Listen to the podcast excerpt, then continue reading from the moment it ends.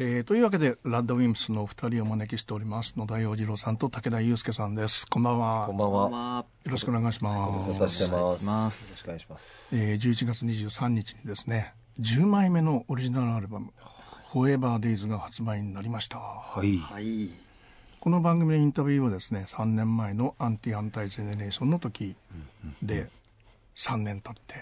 ですねあっという間だで翌年にですね、えー天気の子があってあそうですね「愛にできることはまだあるかい」はい。っていうふうに歌えてはい、まだあるというふうにも歌えたわけですがはい。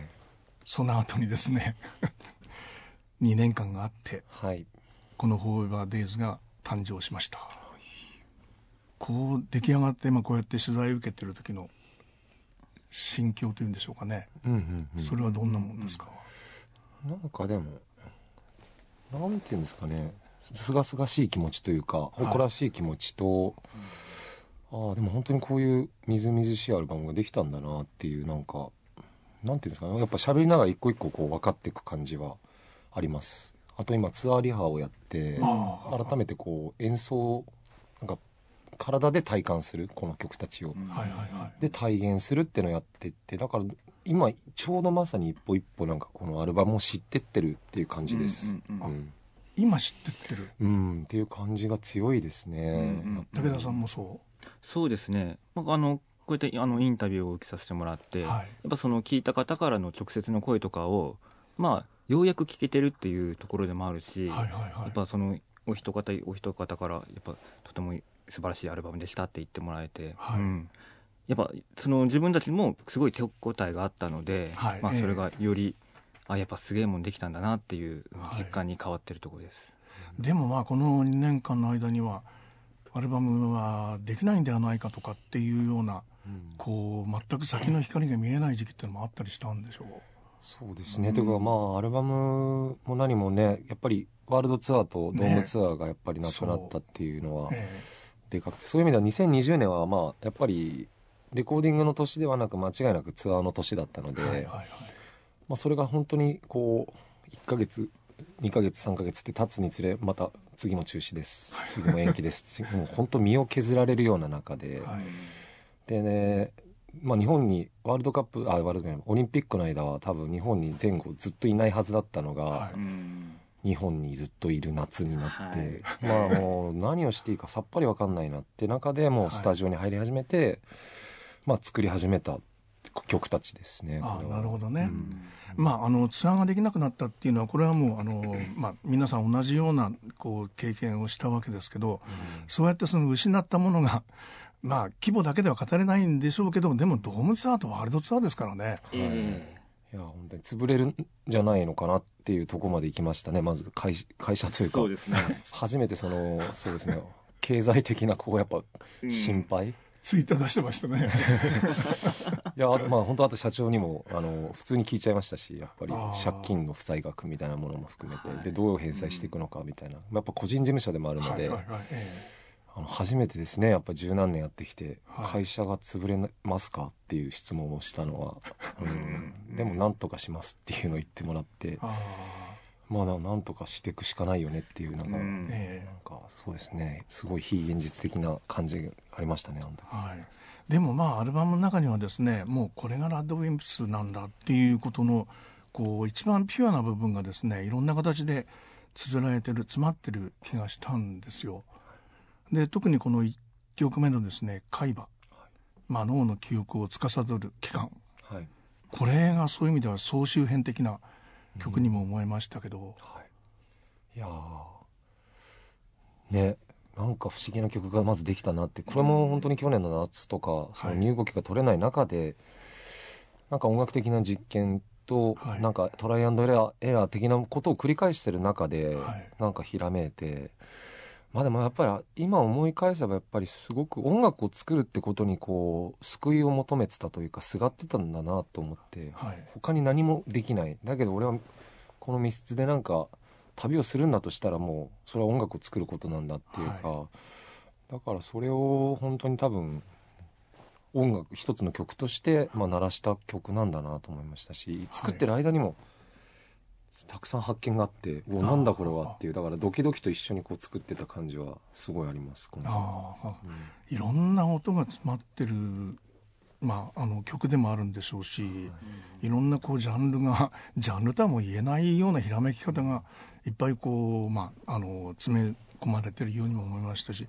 イントロはやっぱりねえこれなんだろうと思ったりもしたんです、もういきなりですね。はいもういきなりです。え もともとはつつけてなかったんですよ。もう歌から始まってたんですけど。なんかこの新しさはもうイントロダクションでもなんか圧倒的ななんかこう違和感えと謎感が欲しいと思って付け足したって感じですね、ケルティックのようでもあり教会音楽のようでもあり和風の雅楽のようでもあるっていう、まさにまさにそうです、うん。だからそのちょっとチャーチ音楽あのオルガンのような、ああいう大聖堂で響くようなオルガンあのああいう音とちょっと逆に土着的なあのね。そうですね、ええ。あのテイストをなんかもう掛け合わせるっていうのはなんかイメージ湧いて。あだからそれがなんか同時になった瞬間になんか何とも言えないこう気持ちにさせられたのであこれだと思って、その時はじゃあもうこの曲自体はもう出来上がってたんですか？曲はい。詩の内容とかも、もう完全に全部出来上がってからだよね。そうだね。イントロつけたのは、あはい。あああ武田さんこの海馬でどう思われたんですか？あの曲できた時。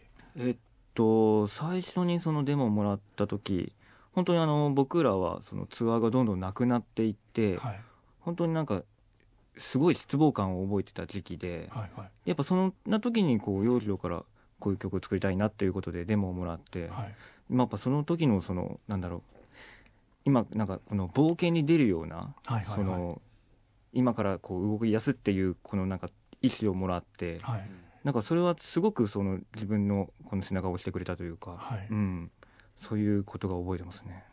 こういうあのまあ命と記憶記憶と誕生神と人間みたいなことがまあいろいろんなこと、まあ、ずっとそういうことを歌ってこられたうんだとは思うんですけど、もう本当にこう全部入ってる感じしました。本当ですね。なんか後で振り返ってみるとそういう曲になってるなと 後で振り返ってみるはいそうですね。とやっぱりまああの神神々とかっていうようなことっていうのはうんいろんな考える機会があったとかっていう。うーんでも確かになんか総集編のようでもあってラッドインプスの。今、はい。これからなんかでも今までのその延長の先の未来のストーリーを描きたかったってのももちろんあって、はいはいはい。うーんそうですね。でもなんかこう今回そのツアーとか結局出ずに本当スタジオだけで完結してるはい。多分本当に稀なアルバムというかひとところにただいてなんかインプットというよりかはなんか今までの自分と対峙して作るというかそういう感じの方が強くて。だからよりなんかそうですね。なんか他の人に言われたのは神様がたくさん出てくるよねとかええ。言われたはい。んですけど、あなるほど。確かに今までで一番多いかもしれないなとか。なんか その後々本当気づくんですけどね。でもまあラッドウィンプスのあのシングルチャート1位初めての曲がオーダーメイドだったわけで ね。オーダーメイドもやっぱ神様に向かって歌ってるような歌で、はいはい。後半のあの別メロのとこはあオーダーメイドだと思ったりもしましたね、なるほど。確かに。本当そうですね。まあ、そういうあのペシミズムとニヒリズムのせめぎ合いみたいなものもあるんでしょうし。本当ですよね。もう僕忙しいんですよね神様に対しては。いや本当になんかこうなんていうんですかね。やっぱり対立どうしてもしてしまうけどどうしてもたまにすがってしまうというか歌詞の中では、うん、だからまあ本当これだけ戯れ戯れって言っていいのか分かんないですけど戯れやすい戯れやすい。なんていうんだろう。どうしてもこう付きまとってしまうしこうまあなんかこう何かが起きてしまう間柄だなっていうかそれをなんか十何年16年とかつやりやり続けてきたんだなっていう気はしますね。やっぱり付きまとってししまうんでしょうね、はい。もう、ううん。んまあ、命の始まりっていうふうに考えた時にね、はい、そうですね。あとこれほど距離が遠くて近い存在みたいなものもなんえかこう、うん。なんかあるんだなと思います。えでそういう中でですね、まあ、あの何人かの方と一緒にはい。こう、まあ、フューチャリングで作られてる曲もあるわけで、え 2, 曲目の「しわくちゃ」はそういう曲ですね、はい、えーエイブイッチさん。はい、同世代ちょっとしたか？ちょっとした。ええですね。はいええこれはもうあの、まあ、一緒にやろうっていうことを前から決められていて本当はあのアンチアンタイジェネレーションのアルバムの時に一度声かけてて、はいはいはい。もう5年ぐらいの付き合いなので、ええ。そのあの時に一回やろうかってなったんですけど結構アルバム終盤でスタジオに入って僕の中ではもうじゃあ最後のピースこういう曲がいいかなみたいなイメージがあったんですけど、はい。彼女的にはもっと違うものをちょっと挑戦したいみたいなこと言われてああだったらタイミング合う時でいいんじゃないっていう話でで今回になったっていう経緯ですね。ああなるほどね、あの完成も到達も安泰もないっていう、まあ、これは言葉尻になってしまうんですけど、アンチ反対ジェネレーションにつながってるのもしましたけど。確かに。なんかこういうの聞くの一番面白いねやっぱり、なるほど。面白いですね。この一緒に作ってる時っていうのはどういうこうコミュニケーションで作っていくんですか？これはちょっとでも特殊でそうですね。まあもうこのメッセージありきでこうやあの作り始めたので結構特殊。まあ僕らのすごい近い友人に、まあ、ちょっととある出来事が起きて、はい。それがまあ僕らとしても影響を受けてすごい悔しい思いをしてまあどうやって立ち上がろうかなっていうぐらいまあちょっと打ちのめされた出来事があって、はい。まあ、それは A ウィッチも実は共有していた出来事だったのですごいあの僕らの近いコミュニティで。え。なので余計にこううーん生々しくというかこのアルバムの中では一番生々しくとにかくここにあるこのなんかこう煮え切らないこの気持ちというかこれを一回吐き出したいっていう気持ちになってもうトラックと結構もうベーシックのデモは全部すぐ作ったよね。うん。本当に詰め込んだ時間の中で、うん、本当1日2日ぐらいでもうベーシックは作ってでェッジに投げたら「ああもうぜひ歌いたいです」ってからラップしたいですって言ってくれてええ。はい。で撮ってった感じですね。こういうあの絶望からの再生みたいなテーマっていうのはもうこのそういう話しなくてもお互いの気持ちがそこにあったっていう、はい。もう本当に分かりやすく一つなんか出来事があったので、ええ。でもなんか遠くから見ると、まあ、今の僕らの時代にも重なってはいるし、はい。ただだけど本当になんか僕らがなんかうんこれを吐き出してちゃんとまた次前明日も生きようっていうそのなんかプロセスにすごい必要な曲だったんですよねその時は。ああうん。あの石ころからダイヤを作ることが仕事とかそのどん底のやつにしか拾えない足が、石があるみたいなね、うんいや本当にしかも A ウィッチがやっぱ歌うっていうその説得力。はいえ彼女がやっぱり本当に経験としてもやっぱりいろんな絶望を多分知って人生の中で生きてるし、はい。彼女の境遇も含めて。えはい。やっぱ言葉に乗るその言霊みたいなものの強さをすごいレコーディングしててもものすごい感じましたね。特にラッパーっていうのはなんかはい。それがなんか必要不可欠というかはい。ええ。その言葉に乗るなんか乗ってるエネルギーの量みたいなものがはい。やっぱもうすごい食らいました。本当に。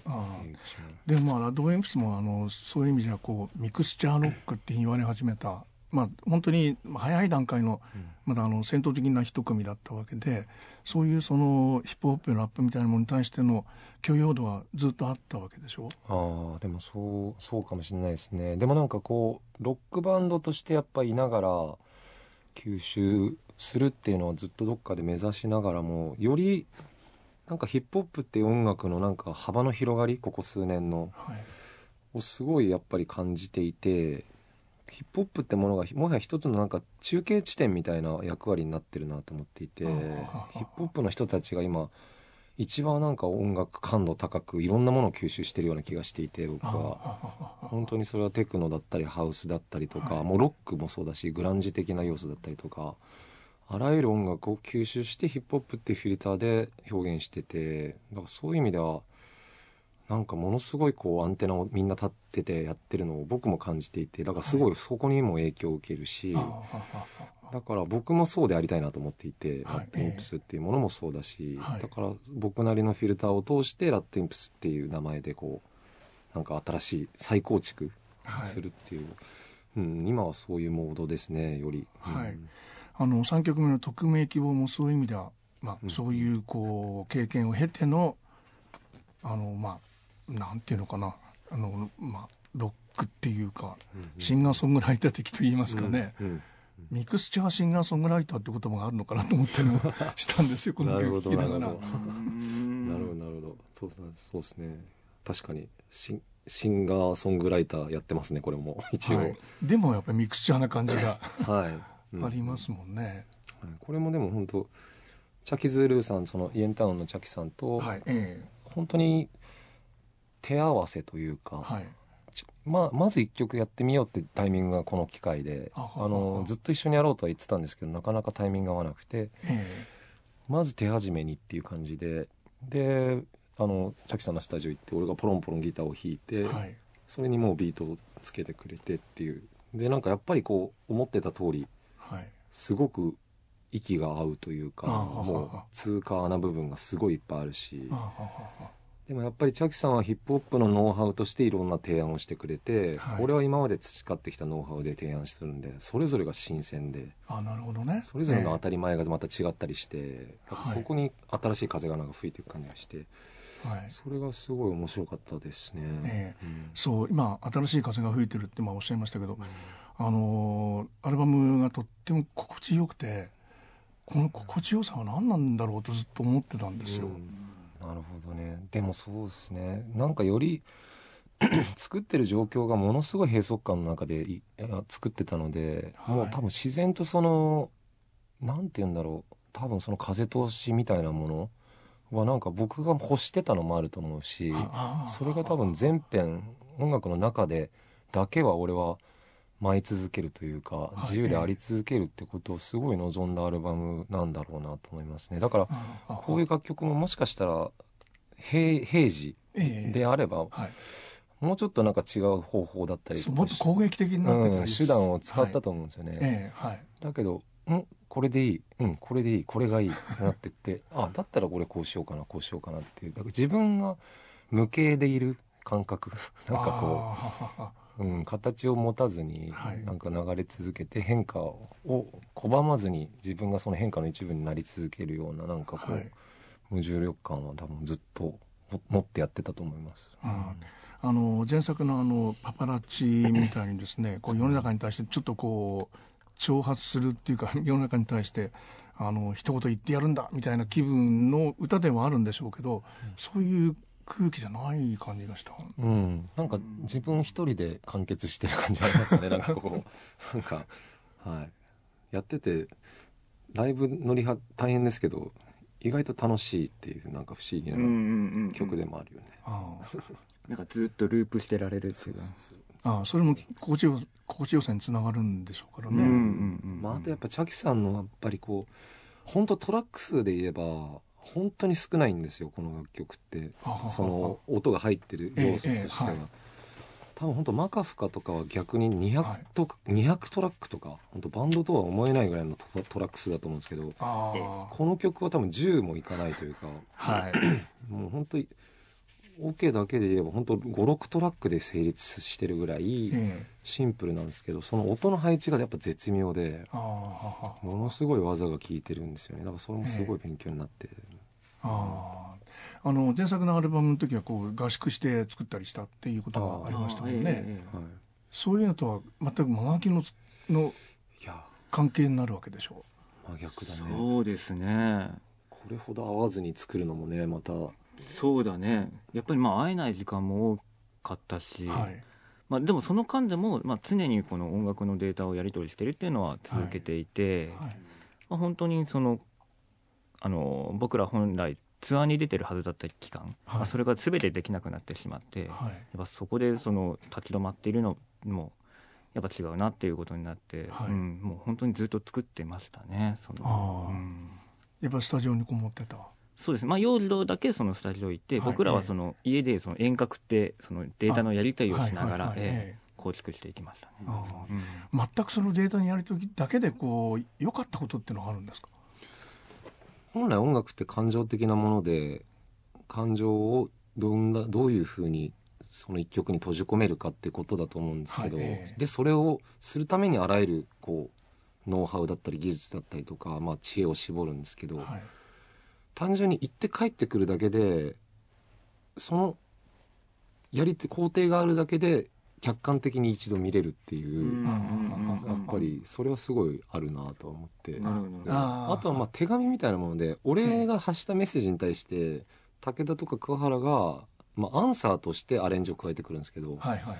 あこう受け取れる曲なんだみたいなその俺はもうこうだと思ってたけどはいええ。あそう聞こえてるんだこの曲がみたいなこうなんかこうそこでまたより一つまた俯瞰で見れるっていうか、はいはいはいなんかそうそのアンサーとしてもらえるっていうかその場で一緒にこう閉じこもって同じ視点から見てると多分同じ視点からしか見え見えないんですけどその曲を、はいはいはいえだからそのいくつもいくつもそのなんていうんですかねフィルターがかかるというか、はい。まあいい意味でそのうん。なんかそれはなんかすごいし僕はプラスだなと思いますけど、あなるほどね。えあのまあラッドウィンプスの15年はあのバンドっていうこう形を取りながらそのバンドの楽をこうどうあの外していくかどう乗り越えていくか、どうその全体が音楽集団としてこう創造的になっていけるかみたいなことのこう、まあ、チャレンジももう一歩であったんだと思うんですよ。うんうんで、まあ、人間開花とアンティアンタイはそういう自由度がこう一気に増したみたいなアルバムに思えててでこれは「フォーエバーデイズは逆にそれがいっぺんこう断ち切られたこととこで手にした自由みたいなものがあるのかなとか、うんうんうん。なるほどなるほどなるほど。そうかもしれません。なんかだうん。まあこの不自由さ現実的な不自由さの中で獲得した音楽的な自由さは間違いなくあって、やっはいえぱり僕らはだから改めてまあ音楽をや作るしかでできない人間なんだっていう現実を突きつけられた時に、はい。じゃあ現実がそうだとして僕らが音楽でどんだけの自由を聴く人にももたらされるか。あ,、まあ、あはい。と自分自身がどこまで自由になれるかっていう、はい。ええはい。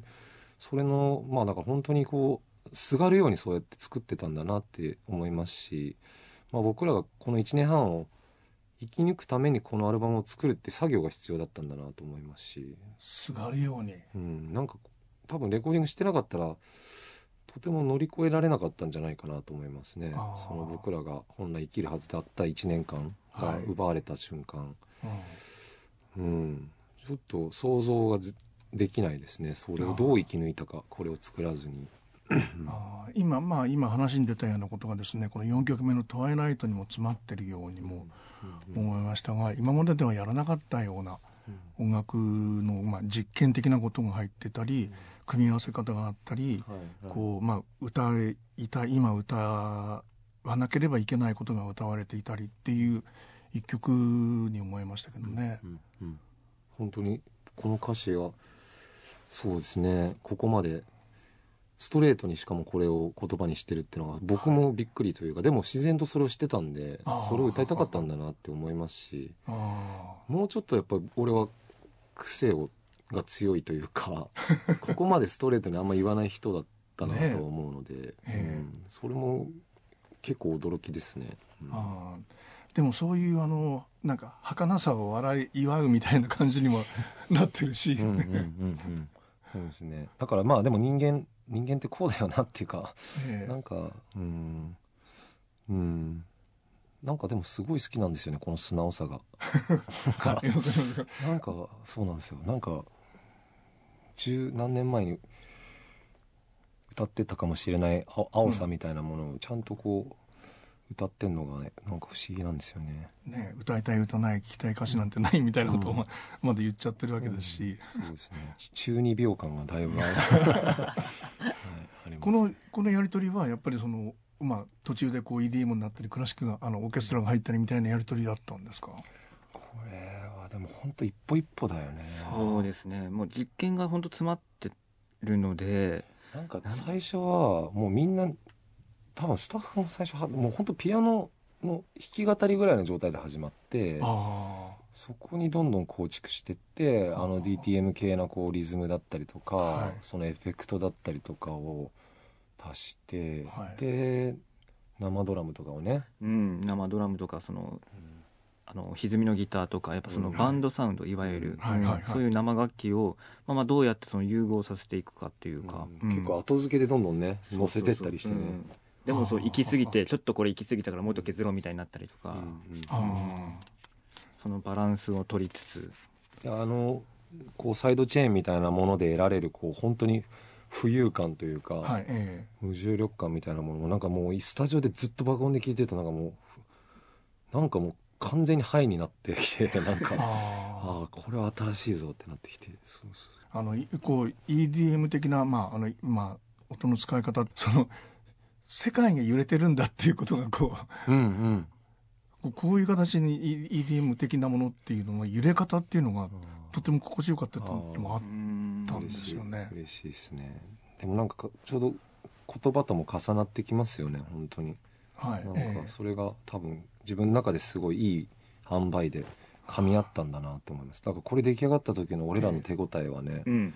相当あ次のアルバムなんかこういう新しさというかこういう無敵感でいいんじゃないか無重力感でいいんじゃないかっていう雰囲気はなんとなくあったと思います、えあうん。まあ明日を僕ら自身がまあ迎える意味を単純に自分で問うて自分でちゃんと答えを出したかったんだと思いますしまあ、この曲に限らずですけどこええの曲とかはもうまさにそのまんま書いてるし、あだって日常みたいなものを一番憎んで嫌っていたのは自分自身であるはずで、みんなみんな自身であったはずでえ学校毎日行くこととか会社毎日行くこととか、えはいえ。うん、それにへへきへきしてどうせだったらもう全部壊れちゃえばいいのにぐらいのことはなんかどっかでみんな思ってて、はい。でもいざ奪われた時のその愛しさだったり切なさみたいなもの。えはい。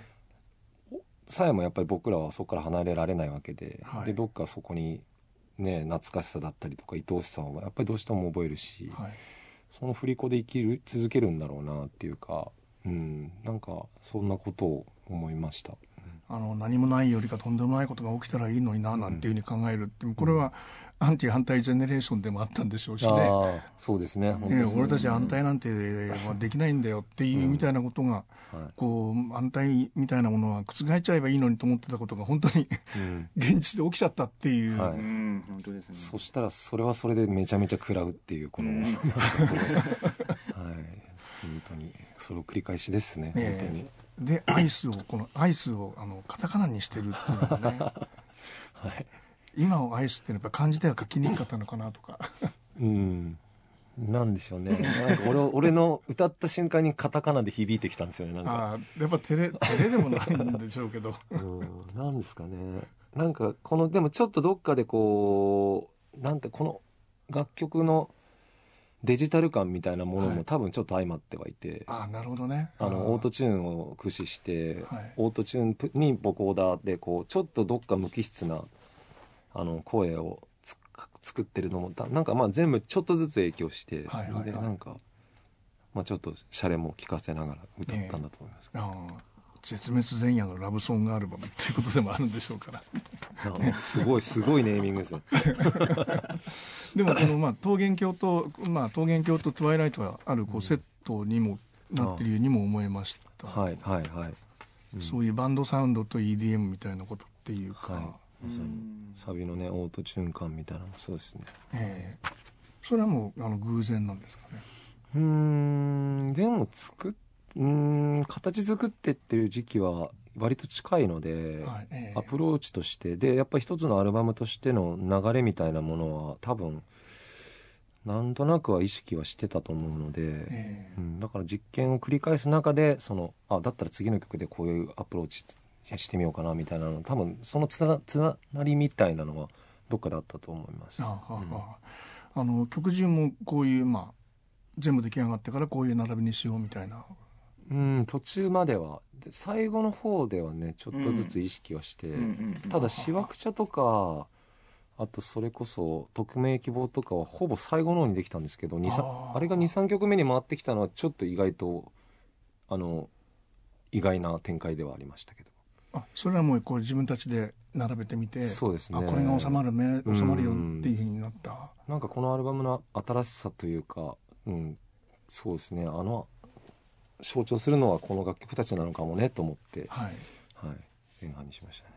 ええ。で、えーアルバムのですね「まあ、あの夏のせい」が真ん中に入っていてこれはあのーまあコロナ前に作った曲でもあるんでしょ？はい、でこれがフックになっていて7曲目の「マカフカ」からですね後半になっていくという感じがしましたけど、マカフカもこれもすごい曲だこれこれがもうオーケストラの方ですもんね、はい、うんそうですね。これすごかったですね。いや大変な、まあ、制作でしたこれは、はい。うん。なんか一個のアルバムを作るぐらい大変な映画を作るようななんか感情とその精密さはい。とだけどやっぱり感情を動かさないと先にあれ先のアレンジ作れないしだけどそこにやっぱりものすごいまた緻密さと精密さが必要でみたいなのでこう、はい。え。大胆に大胆さが必要だけどそれと同じぐらいのその正確さだったり細かさが必要な楽曲だってそれを本当ひひたすら行ったり来たりしてました。言ってしてました。してましたね、え本当にね。えまあ、本当に要素が多いので多いというか、ええ。まあ、でもあの土台にある、まあ、洋次郎の声とはい。そのあの、まあ、ボコーダーと言われるあの、はい。ええ。声でその、はい。まずその世界を作った上にそのエレクトロなあのリズムだとかやっぱはい。その上にそのストリングが入るっていう、まあ、かなりのそのやっぱ洋次郎に緻密さというか、はい。やっぱ計算されたものがもうふんだんに詰まってる楽曲になってるはいええ。あの野田さんの声はそういう意味では決してデジタルな声ではないでしょそうですね。うんうん。そうですね。だからよりまあその冒頭のデジタルクワイヤー的なところもそうですし、はいはい。そういうものとのなんか相性みたいなのっていうかが試してみたくなったのがまず入うり口でそしたらまあだんだんこういう不思議な歌詞ができてきて 不思議な歌詞ができてきて。そうなんですよ だからほぼ最初はだからなんかアカペラみたいな曲だったんですよね。でだけどこの多分1サビでこの歌詞が出てきてしまったことによって全てが狂い始めて、あ そのここまで壮大な言葉と文章になると、ええ。それに見合う音楽が必要になってきてそうすると困ったぞってなって、もう抜本的にもうそうですね世界を拡張しなきゃっていうオーケストラになったはい、ってなってあそうですねリズムもだんだんこう壮大に大きくなってきてっていう言葉に影響を受けて音にして音に影響を受けてまた2番書いてっていうかなんかはいそういう感じでしあたあとやっぱりこううーんどうしてもそのうーん自分だったり自分の大事な人だったりとかその人たちとのなんだろうその大切さみたいなものだったりとか、はいええ。愛しさみたいなものだったり尊さみたいなものの源が知りたくなってしまってあそれがどこかどこから来てるんだろうっていうか、はい。あとなぜ自分はそう感じてるんだろうっていうことに自分で理由をやっぱりつけてあげたくなる性質なんだなっていうのがあってそのためにやっぱりその宇宙だったり銀河だったりっていうものその自分からしたら到底及ばない存在、はい。その大きさだったりそのふ深さをし得体の知れないものの力を借りてなんかでも自分の一番身近にあるそのじゃあこの愛しさの正体それもさえもい僕は得体が知れなくて。だかはいらその大きな大きな宇宙を持ってくることによって、はい。この小さな小さな世界のその得体の知れなさみたいなはい。謎をこうやっぱ解き明かしたくなるっていう、はい。うん、多分まあもうず十何年ずっとそれをやってるんでしょうけど、ええもうデビュー前からっていうかな でもなんか今今まさにそれをまたこう言葉にできたなっていうかそういう感覚があります。うん。はい、そういう大きい歌の後にですね、小さい町の歌あ東京フィーチャリング入りであります。はいはい。なんか2年ぐらい2年半ぐらいなんかそろそろ歌ってもいいのかなみたいな思いがあって。あ意外とすごいシンプルな曲なんですけどはいアレンジは結構時間かかったよね。なんかなんだかんだね。なんだかんだね。一個一個の音色だったり音色だったり、うんうんかけながら。あ東京を今こうやって歌うことに対してはどう思われ思われました？東京えっとまあやっぱりそのテーマ的にはそのいろんな方が歌っていて、はいええ。ただやっぱりその洋次郎がこう見る東京っていうか、ええやっぱなんかこう洋次郎だなっていうそのちょなんかその東京っていうものをそのただの街というよりはもうなんか一つのその、まあ、人物みたいとかはい。なんだろうやっぱ洋次郎のこの視点で見るなんか僕にはない視点っていうのをなんかももう一個もらったような感じで、うん。なんかとても新鮮に、ええ。うん、聞聞きましたね。あの横浜のその若者たちにとっての東京っていうのはそうですね。僕はまあずっと東京ではなくあの横浜に住んではいええる時期が長いんですけど、え正直すぐ行ける距離っていうか、はい。まあええ。東京は、まあ、割とその近くは感じていたんですけど、はい。でもやっぱそのど真ん中にはいなかったんだなっていうのは、やっぱなんか新しくこう、まあ、思い返すというか、うん、思ったところではあって、まあ、やっぱその中で、まあ、ヨーリドはずっとその東京にやっぱ住んでいて、うん、やっぱそこから見える景色っていうのはなんだかこのここにやっぱ詰まってるんだなっていうのは、うん。はい。やっぱ横浜から見ると東京はこうどっかあの、まあ、よよその街じゃないですけどあの割と冷ややかに距離距離を置いてみるみたいな場面もあったりするんです。あ僕はそこまでなかったかもしれないですね、ええ。冷ややかというよりは、はいうん。えイリはなんかあったらしいねああなるほどその、うん、東京ではないので彼女うんもやっぱりなんかどっちかっていうと冷めた目で見てる側でしたっていうのはなんか言ってましたね。うーん。あーすごいこの曲歌ってみて変わったっていうことも言ってました。割とあの俯瞰してる感じですもんね。そうですね。そんなにあの僕の東京っていう感じじゃない。ああそんなおこがましいことは言えないですよ僕は俺と東京の距離感ってやっぱあるんですよね多分。ああるでしょうね。なんか、ええ。兄弟みたいなもんでああ兄弟同士って大きくなるとそんなに喋らないっていうか ベタベタしないじゃないですか。はいはい。だけどなんか信頼関係があるっていうか、はい。なんか多分そんな雰囲気にちょっと近いというかああでもなんか東京でまさにここ今渋谷でこうこう本当に変わり続けるんですよね、はいはい。街が。はい。え？ここにもうこんなんできたのとかあれもうなくなったのとか、はい。特にコロナの影響を受けて東京の街はまた激変していって、はい。まあ、空き物件も増えたし、はい。でまあでもビルはやっぱり次から次へ立ち続けてはい。あと地下も掘り続けて、はい。もうすごいことになってて。だからなんか自分は東京のこと知っててその同じ空気を今吸ってるけどまあいずれ変わってまるっきり違う街にもなるんだろうなっていうのは思いながらでもまあ来る人を拒むことをせず常に変化し続けるこの東京って街の優しさみたいな、はい。うん。うん、なんか全ての人をちゃんと平等に抱きしめてあげるこの街っていうのはなんか僕にとってやっぱすごいうん。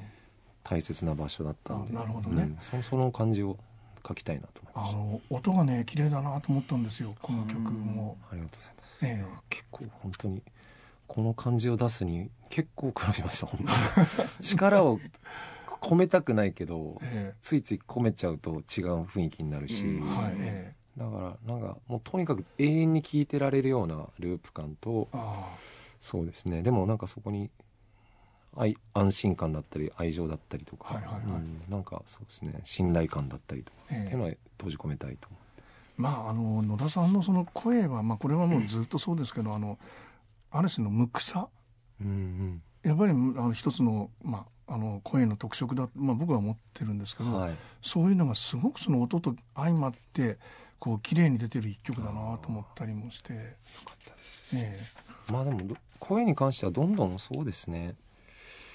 素直になってるかもしれないです。なんかうんもうちょっと前のアルバムからもう割り切ってましたけどよりなんかこうもう俺この声しかないしなっえていうかそれに抗うことなく、ええ。うん、この声しかないんだからじゃあこの声でどうやって歌おうかというか、はい。うん、舞おうかというか踊ろうかっていう感じですね、はい。それをなんか。武田さんはそういうその野田さんのあの声でこうええ。まあ15年結成20年か。はい。その間で思われてきたり変わってきたり改めて思うことっていうのはあるんですか？ああそんなの聞いたことない。ないね。そうですね。でもやっぱ最近のそのなんだろう幼児の歌の強さっていうのもやっぱそういうところもあるのかなっていうかはい。なんかやっぱその存在感としてなんかこう肩肘張らないんだけどやっぱりその出てくる言葉に対するはいはいスッと入り方というか、はい。やっぱそういうのは最近こうさらに輪をかけて、ああ、うん、受け取れるようになってるなっていう、まあ、自分の中の感触はあって。はい。ただやっぱそういうのはそのねやっぱり受け入れてるというかその、うん。うん。それ強くなってるっていう感じなんですか？強くうーん。まあでもそのなんだろう。響き方が強くなってる。その実際にその「確かに。うん。が」っていうそういう強さではなく、はいはいはいはい。何かちゃんとそう言いたいことをちゃんとその伝えるというか、はいそのなんだその伝え方とかそういうのがやっぱその肩肘張らないでスッと出た言葉だからこそこうスッと入るっていう、うん。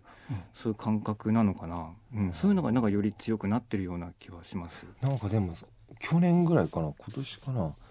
それこそエメにね言われたんだよな「伊保樹さん今の歌が一番いいですよ」とかああいや、うん。えなんで?」と思って。なんかわかんないですけどって言わかんないですけど。今一番ライブ見てると一番いいんですよね。今が一番いいと思いますって言われあたなんかあんのかな。あ、うん、でこの映画をやったことっていうのはあのはい野田さんの中でどういうこう収穫になってるんですか、いやーまずでも山田洋次組に僕が参加できたっていうのはもうそれだけで財産で、はい。もう僕はもう山田洋次に幼稚園ぐらいから多分触れてる一人なのでああもう自分がその人とものを作れるっていうのがまず喜びでしたね、はい。えあとまあでもそうちょうど撮影の中盤ぐらい僕らの撮影がほぼ終わったぐらいでその緊急事態コロナのあの影響が出て撮影が中止になってしまったので、えはい。まあその時に本当にこうえこの映画が止まってしまうのかなというあ状況になって志村さんが亡くなって、はい。で映画があの撮影の楽しかったあのき奇跡のような瞬間が終わっちゃうのかなって思ってた時にまあこのまあ僕からのお礼も込めてこう、はい。断片でデモを作ってああでプロデューサーの人とか須田とかにはい。あと監督にもええ。聞いてもらって、ああでいざ、えー撮影再開できそうだってなった時に主題歌として歌ってくれませんかっていうお話をいただいて素晴らしい奇跡のような瞬間に対してのお礼だったんだ、そうですね。なんかでもしかもその時はもう本当にこうどんよりがすごかったのもう撮影来る全員もそうだし、松竹の100周年記念映画を作ろうっていう時にえもうニッチもサッチもいかなくなって、はい。でもなんとかしたいというかなんとか光に向かわないかなみたいなうんうん思いはありました本当ああなるほどね。に、うん。このまあ歌方歌はそういうあの映画に対してのプレゼントっていうことで、でもこの12曲目のですねはい。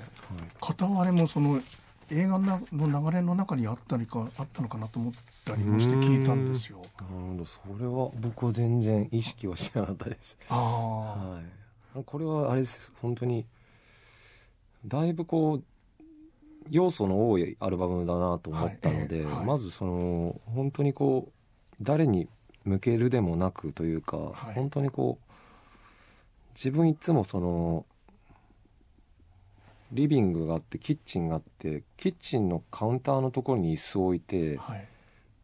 そこで大体歌詞を書いてるんですけどなんかもうこの状況からスタートするっていうかもう本当個人的な小さな世界をまあ歌いたいなと思って、あ大体そこであの焼酎とか飲み話し始めて そうそうなんですよ。で翌日明け方起きて、そう2階上がるとそこにまあ飲みかけのチューハイとかが置いてあるんですけど、ええ。まあ、そういう描写から始まってあとその酔っ払うともう靴下すぐ脱ぎたくなるからあリビングのそこら辺とかにいつも転がってるんですけど そのそういう描写をまあ始めてでなんかそっからどんどんいろいろそうですね。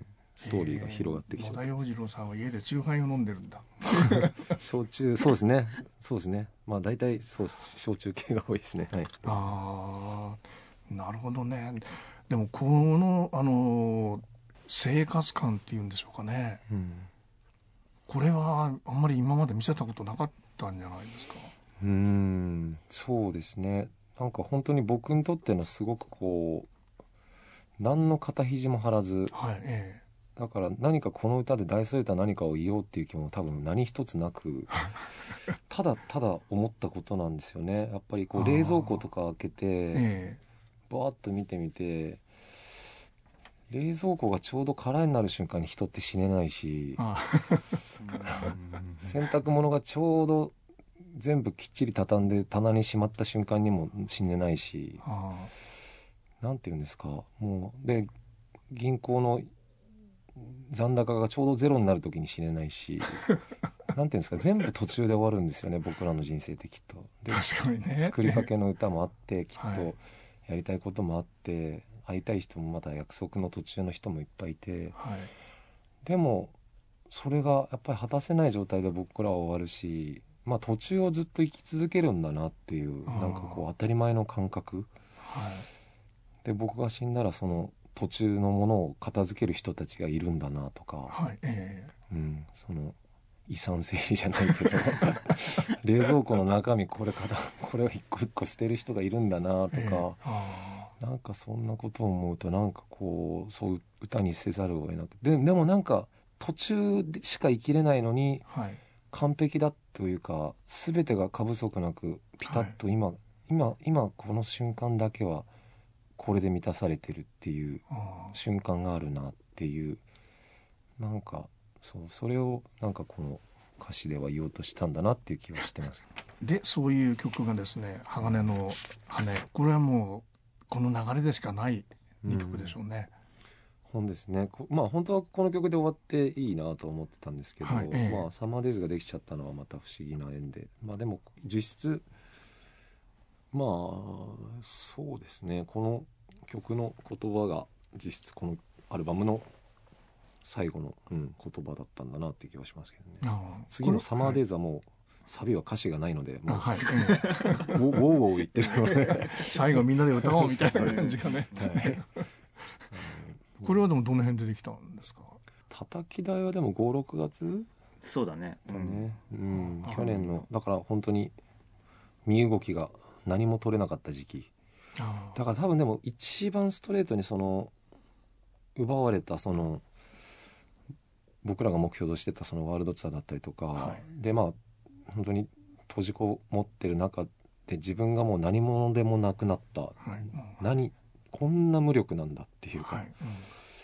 まあちょっとやっぱりもうなんかちょっと一番危なかった時かもしれないですね。自分を保つのが。本当にこう破れそうになるというか、うなんか思考がもう停止しそうなぐらいなこううん状況の時になんかもうそうですね必死になって歌ったのかなっていう感じがしますけ意味と理由ですもんね。ど、うん、えこれはやっぱりああいう状況がないとまあ歌うことがないですよね、まあ、こういうはい。歌詞を歌う必要もないし、えはい。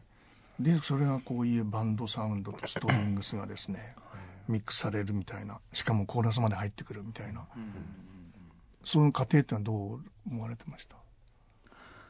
これも本当に毎日毎日こうやり取りをしていた中で、はい。えー形作っていった曲ではい。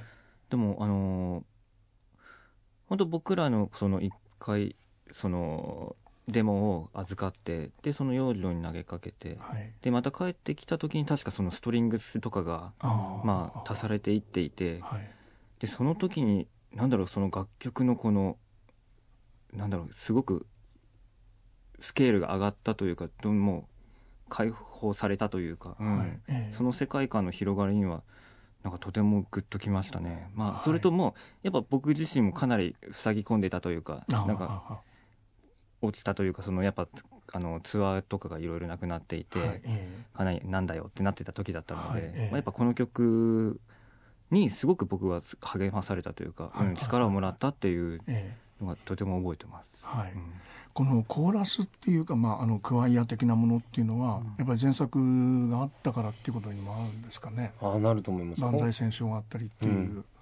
そうですね。あのグランドエスケープ作った時もそうですし、はいえ今回のアルバムはより増えた。まあでもやっぱりそうですね。正解とかやっぱ作ってみて、はい。あのうんあの時期のうんそうですね。やっぱ合唱の圧倒的な力みたいなものは、はいうん音楽やる上でちょっと見過ごしてたなというか、えはいえそれは改めて思いますね。だから今回本当に対応してると思います、えであの学校行けない若者たちうんうん。奪われたこの2年間っていうのがこう青春を過ごしている人たちにとってどのくらい大きいものなのかっていうことをみんな考えた方がいいんじゃないか、うん。ロストジェネレーションっていうのは本当に本当にロストししてしまった若者たちが生まれたんだっていう。はい、いや本当にそうです。しかも、え一番またすごいのはもうはっきりと数字でそのうあのウイルスに対してほぼ影響を受けづらいはい。世代が、まあ、受けやすい人たちの割を食ってるっていう、えはい。えそこに対して誰も、まあ、説明をしないですし、はい。まあ、本当にただ危ない危ないっていうことだけを伝え続けてえ、はい。まあ、本当にかけがえのない、まあ、本当その一瞬ですよね。はい。やっぱり36の2年間とはい。